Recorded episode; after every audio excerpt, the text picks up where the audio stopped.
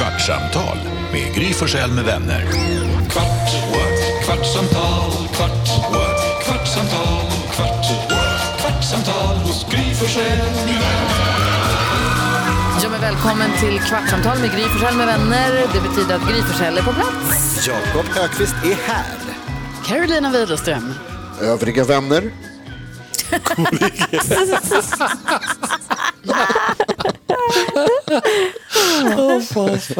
Jonas och gulliga danskarna Elin är också här, eller hur? Ja. Och växelhäxan, hej. Hon är utanför dörren och håller på med något. Vad tänker du, Jonas? Det var länge min dröm att man skulle få vara så här och vän i en skvallertidning. För det tyckte jag alltid var så roligt när det stod liksom, här är någon kändis och så är det och vän. Just det. På biopremiär. Blev det inte det? Och vän. Nej, för jag vägrade den gången som jag hade chansen. När du och jag var på biopremiär en gång. Ja. Då gjorde jag det inte. Då tog jag inte chansen och bangade jag. Jaha, men nästa gång, så fort pandemihelvetet är över.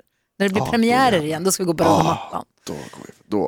Då får jag vara anonym. Här brukar vi passa på nu efter vi har sänt radio tillsammans i 4 timmar på Mixmegapol. Att vi sitter ju ofta och lutar sig tillbaka och tar en kaffe till och pratar lite grann om morgonen som har gått och sånt. En sak vi inte har pratat om den här morgonen, det är att det är den 15 april. Det är årsdagen sedan Adam dog. Mm. Adam Alsing, som ju jag började jobba med här på Mixmegapol och jobbade med i 7 år tror jag. Mm. Äntligen morgon med Adam och Gry heter det då. I alla fall. Och det är så jävla konstigt att det har gått ett år. Jag träffade Hans Viklund som ju jobbade med mig och Adam och som vi har jobbat med mycket på Mix Megapol. Han är ju på en systerstation på Rock Classiker som du var på. Anyway, vi sitter i samma lokaler. Ja, vi ses. Så vi sprang ihop här tidigt i morse när vi gick hit. Och då så sa vi att fan, nu har det gått ett år. Och det är så konstigt för att det känns som att det gått så fort. Samtidigt som det känns som att det var så länge sedan. Det känns som att det gått 3 år. Det blir en overklig tidsuppfattnings... Eller känslan går inte att fånga. Eller hur? Och sen så man blir extra påminn då förstås om att han inte... Det är så fortfarande så konstigt att han inte finns ju. Men man blir påminn om det ofta. Som jag vet inte om ni har förlorat vänner.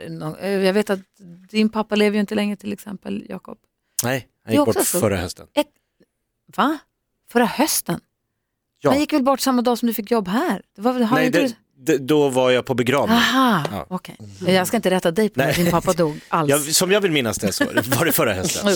Nej, men det som är så konstigt är när man tycker... Jag tycker ibland att jag ser Adam på gatan. Och min första spontana tanke är att man vill ropa hej, du vet, det rycker man säger hej, där är... Och så det tar en millisekund. För man, du vet som hur man reagerar när man ser någon man känner och blir glad. Och så kommer man på att nej, men det är inte han. Det är aldrig mer han. Och det är så konstigt. Men jag tycker jag ser honom på stan ibland. Det är konstigt det där. Vad säger du, Jonas? Känner du igen det? Ja, absolut. Det värsta med det där är också att det blir som att då kommer liksom sorgen tillbaka varje gång. Så först så blir man glad, men sen så kommer också liksom sorg. Man blir påmind om, liksom, om det tragiska. Men efteråt. Sen är också så sjukt också när Adam som var så himla populär och folkkär och omtyckt av folk. Och sen ser man att många vet att vi jobbat tillsammans och kände varandra. Det blev så ett tag där i somras tror jag. När det blev nästan som så här folk istället för att prata om vädret känslan. Jag kommer ihåg jag var och handlade i min mataffär som en rulltrappa. Jag står i rulltrappan på väg upp från nedervåningen och så är det någon som jag absolut inte vet vem det är, någon i byggiskläder som kommer och åker åt andra hållet. Så tjenare, ja, hej så här som man ibland säger. Mm. Och så du vet man möts och så åker man åt andra. Jävla tråkigt det där med Adam du. Man bara va? Really? Mm. Ja, så vad ska man åker åt olika håll så här, ja, det var rätt. Det var tråkigt hörru. Eller vad fan ska jag säga? Så är du dum i huvudet. Men det kan jag inte säga heller. Nej, för det är någon som försöker vara så, jag hade också fixat en annan gång, jag hade så här, sminkat mig, fixat mig, kammat mig, lockat håret ner på här, klockan 17 ner på stan ska träffa någon och så här, uppenbart på väg destination den och den restaurangen, hoppar in i taxin. Hej, ja, du ska ner på stan. Kul. Ja, bilen baka. Du tråkigt med Adam. Man bara, va? Tack. Är du allvarlig?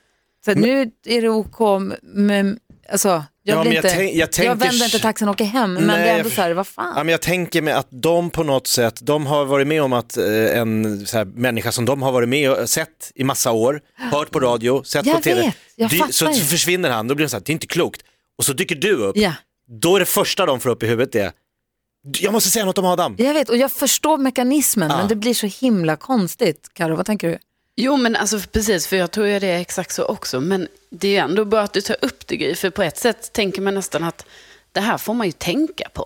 Alltså, man får ju stoppa sina impulser lite liksom, och man kan inte bara säga vad som helst, utan man får ha en viss eftertanke framför allt i en sån här situation. Nej, men sen tänker jag också att jag vet inte riktigt själv hur jag ska förhålla mig till om jag har någon vän vars familjemedlem kanske har blivit allvarligt sjuk, eller jag vet att dens familjemedlem har gått bort på något tragiskt sätt. Man vill ju också säga någonting.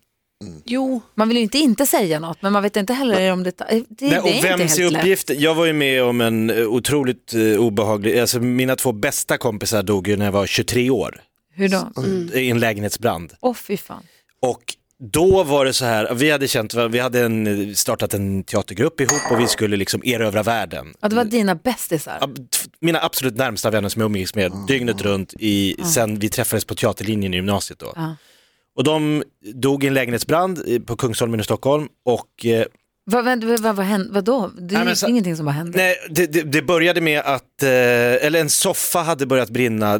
Två sådana ljuskandelabrar som hängde på väggen i trä hade fattat eld och ramlat ner. Och Niklas och Kristian, som de heter, Kristian bodde där. Jag brukade alltid sova där på helgerna, för jag bodde ute i förorten. Och han hade fått en egen lägenhet på Kungsholmen. Ja, drömmen. Så det var där alla var. Förfest, efterfest. Och så man sov där jämt. Så alla som fick reda på att han hade gått bort, och så sa de, och så var det en till som hade gått bort. Då trodde alla att det var jag, för jag bodde ju där jämt. Så alla, det ringde på min telefon från klockan 5 på morgonen, folk reda på det, till 10, tills min pappa fick komma och hämta mig. För jag satt ju bara och svarade i telefonen och sa jag lever. Men då var det också flera år efter det här, när jag träffade människor, så såg jag att folk ryckte till när de såg mig. För att jag märkte att de visste inte, hur ska vi prata med honom? Ska jag nämna det? Ska jag då efter 3 år berätta för alla jag träffar? Jag mår bättre nu, det är okej. Alltså, så här, ska jag gå runt och liksom vara någon... Och jag blev också någon så här spindel i nätet i det här. Så jag var liksom... Jag var ju med deras familjer, för jag hade ju mer kontakt med dem. Du vet, i 23-årsåldern. Så jag var ju liksom den som fick sitta hemma hos Niklas föräldrar och släktingar och mormor och morfar och syskon. Och med Kristians familj. Och jag fick följa med och rensa i lägenheten där det hade brunnit. För det orkade inte föräldrar. Alltså jag blev någon form av koordinator. Vilken jävla mar. Vad fick du hjälp att ta dig igenom det där? Nej... Alltså vi startade liksom som en vänskapsklubb, Kristian och Niklas vänner, och träffades varje månad och satt och pratade på en liksom pub. Om dem eller bara pratade med dem? Vi började med att vi pratade om dem. Men sen blev det ju mer och mer att vi bara pratade om livet och det blev som en liksom nästan klubb. Alltså vi festade och hade kul i deras ära, för de var två superglada, supertalangfulla, mitt i livet. Kristian hade ju precis fått huvudrollen i Rederiet, skrivit på, och skulle börja spela Felix i Rederiet, och Niklas hade musikdrömmar och skulle släppa skiva, och vi hade så det blev så oerhört jag vet inte vilken hjälp jag ens hade kunnat få. Jag tror liksom sorgen blir som en stor, jag brukar jämföra det som en så här sandcistern, och så behöver det sippra ut lite i taget. Alltså den fylls med sorg som är sand. Men det måste få liksom så här silas ut sakta. Man kan inte ta allt på en gång. Så det kom ju liksom i skov och i... Jag har ju kvar fortfarande. Liksom. Det finns sand kvar efter 23 år. Ja, jag gick i KBT och sa, du har någon form av typ PTSD. Alltså så här post... Det kan komma saker som påminner dig om det här. Och då kan du dras tillbaks till... Och det är så man tänker med Adams liksom familj och de, alltså de nära. Att det, liksom, det kommer liksom komma... ögonblicksbilder som så här bara flashar upp och allting är tillbaks. Och man kan inte tro att det har hänt. Träffas ni, Niklas och Kristians vänner, träffas ni nu? Vi hade så här, 1-årsjubileum, 2-årsjubileum, 3-årsjubileum, så vi träffades för 10-årsjubileum. Efter det så var det så här, men nu har vi setts i 10 års tid. Nu är det mer att man hörs och mig på årsdagen från att det hände liksom. 17 september, samma dag som Gustav föddes också, min sista son, så det var också så här lite oj, han kom som en liten alltså det blev något positivt med den dagen som bara var kolsvart. Wow. Vad tänker Jonas? Jag tycker alltså först och främst, Jakob, vilken jävla grej, alltså beklagar verkligen. Tack. Och det låter, alltså fattar verkligen, eller kan ju inte förstå förstås, alltså exakt jobbigt det var, men att det var jobbigt. Men det där med att ni liksom hade, att ni satt tillsammans och snackade, det låter ju som en alltså skitbra ventil som du säger, och just det där också, alltså att sorg, att man byter sorg mot någonting glatt på något sätt, eller liksom att det utvecklas till någonting annat. Jag tror att det också är väldigt viktigt, alltså att det får vara en process, att man börjar med att prata om det och sen så börjar man prata om andra saker, och även då samma som du säger med att din son föddes samma dag, att det liksom, det datumet får också ha liksom en positiv klang till slut, så att man liksom inte... Verkligen så. Bara, liksom. För den dagen, jag har ju liksom märkte ju flera år efteråt, så fort liksom hösten närmade sig så började ju liksom någon form av stress byggas upp, att just det var här. Alltså det är så sjukt, den sommaren, det var ju sommaren 1994, vi var ju alla tre nere och båtluffade i Grekland, stod på IOS, den största partyön, på en stor uteservering och såg Sverige i fotbolls-VM när Ravelli räddade. Alltså det var hela den här liksom, och han fick huvudrollen i Rederiet och Niklas skulle släppa skiva. Film. Ja, men det var verkligen så att allting bara låg som en öppen, alltså man tror så här, 23 år. Nu börjar vår, och så bara båda samtidigt, så att jag har ju tänkt att om en hade gått bort, då hade vi varit två kvar och sörjt den tredje. Och varför fick du klara dig? Och varför var inte jag i den soffan som alla liksom så här, det var så mycket märkligt just kring.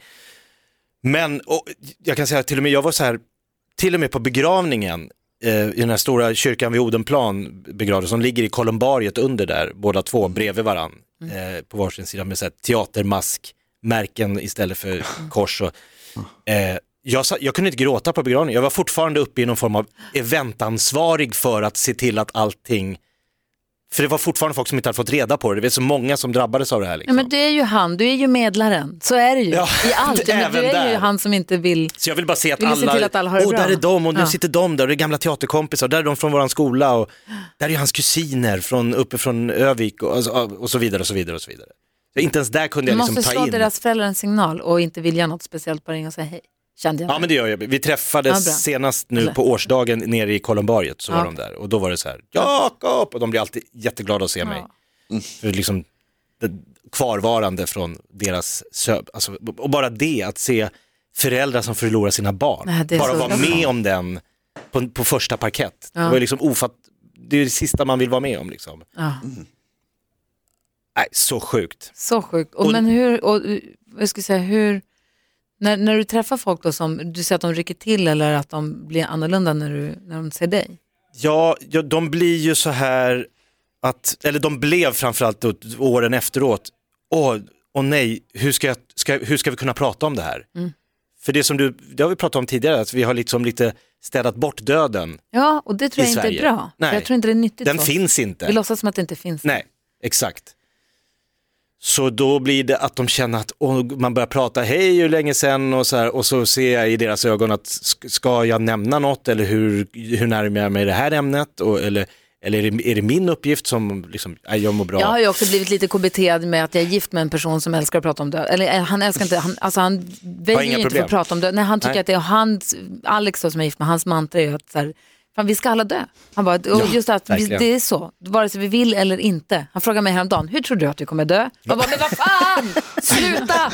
Jag vill inte prata om det. Han bara, men så är det ju, hur tror du? Och sen så, och man kommer ju tillbaka till det som du sa, att ni är ett kompisgäng, att ni började i liksom kanske festa, eller att man börjar fira, eller att man så här, och som, det låter alltid så platt och så himla töntigt när man säger det, men just att inte leva som att varje dag vore den sista, men att man vet fan inte hur det är imorgon. Nej, sen betyder inte det att man inte kan skita och betala räkningar eller inte ta ansvar eller säga att det blir som det blir, utan man får ta ansvar för sitt egna liv. Men att man ändå måste säga, man vet ingenting. Nej, men jag fick upp en bild på, du vet man får de här minnes ett år sedan på Instagram. Ja. Då kom just Adam Alsing upp med mig och med Sarah Hallberg i våran podcast Freakshow, som gästade han. För det här är typ någon, och så kommer han upp och så står vi där och alla tre står och ler rakt in i kameran, och så vet man, så börjar räkna så här, det där var ju 3 månader innan han försvann från jorden. Det är så konstigt. Vad tänkte du på säga, Jonas? Nej, först jag tänkte bara säga att det är så roligt att du säger om Alex. Den första konversationen jag hade med din man Alex var om döden. Det var det första vi pratade om. Det var jättekonstigt. På en fest också, på Malins 30-årsfest. Man får säga åt honom att låta bli ibland. Nej, men det var bra. Det gör ju också att man kommer liksom, det är en sak med Alex, det är ganska avväpnande. Alltså man kommer nära honom ganska snabbt för att han pratar om sådana saker. Men jag ska också säga, min tjej är ju präst. Just det. Hon måste ju träffa det här hela tiden. Precis när vi börjar närma oss att det gått en kvart, då släpper du bomben. Min tjej är en stycken cliffhanger till imorgon. Ja, det är en grej. Men jag skulle bara säga att hon brukar berätta, alltså hon hanterar ju liksom döden och folk som sörjer hela tiden i och med begravningar, men de behandlar ju också liksom de glada sakerna i livet. Och hon pratar om att på en av kyrkorna som hon är, så finns det ett dagis i närheten. Och på somrarna när det är, så är liksom dörrarna står öppna och allting, så då hör man liksom, även under begravningar så hör man liksom barn som leker. Och då har det där liksom en del tycker att det där är lite störigt kanske, men sen så har det liksom vänt till att istället så blir det liksom en påminnelse om att så här, livet går vidare, det finns fokus på ljus och, liksom, och framtid, och att det är viktigt att man liksom fokuserar på det, att man kommer ihåg att saker kan vara läskiga, men att det också är liksom, att det kommer bättre tider. Ja, jag tyckte det lät ganska fint. Det här med att ha en tjej i prästen måste vi prata mer om. Hörrni, det har gått en kvart, kvartsamtalet över. Tack för att ni deltog. Tack. Tack. Vi hörs igen imorgon, hörni. Hej! Och du ut och lev nu. Kom ihåg att det är lilla lördag. Så är det. Samtal med Gry Forsell med vänner. Kvartsamtal, kvartsamtal, kvartsamtal hos Gry Forsell med vänner.